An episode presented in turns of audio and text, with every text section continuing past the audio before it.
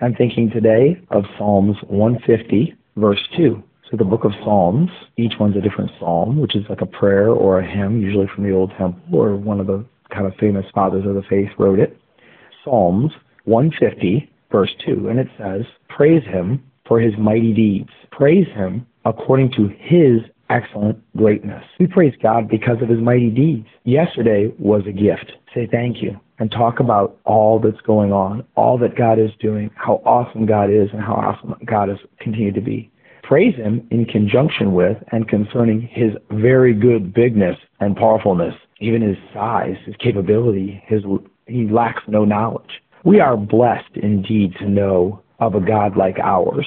And we should have something to say about that always. But notice in this verse it says, Praise Him not according to your ability, not according to how you feel, not according to how pretty your voice is, not according to how strong you are or how good your situation is. Praise Him according to His excellent greatness. Our God is great. And no matter what our situation is, that remains true, and we can praise Him accordingly. Check us out on churchtoledo.com or lifestationtoledo.com. Feel free to invite others to be encouraged. They can go, they can text LIFT, L-I-F-T, to 419-419-0095 to sign up. And starting here in October, we're adding some more numbers, and we should be able to clear our waiting list. God bless you today. Be encouraged.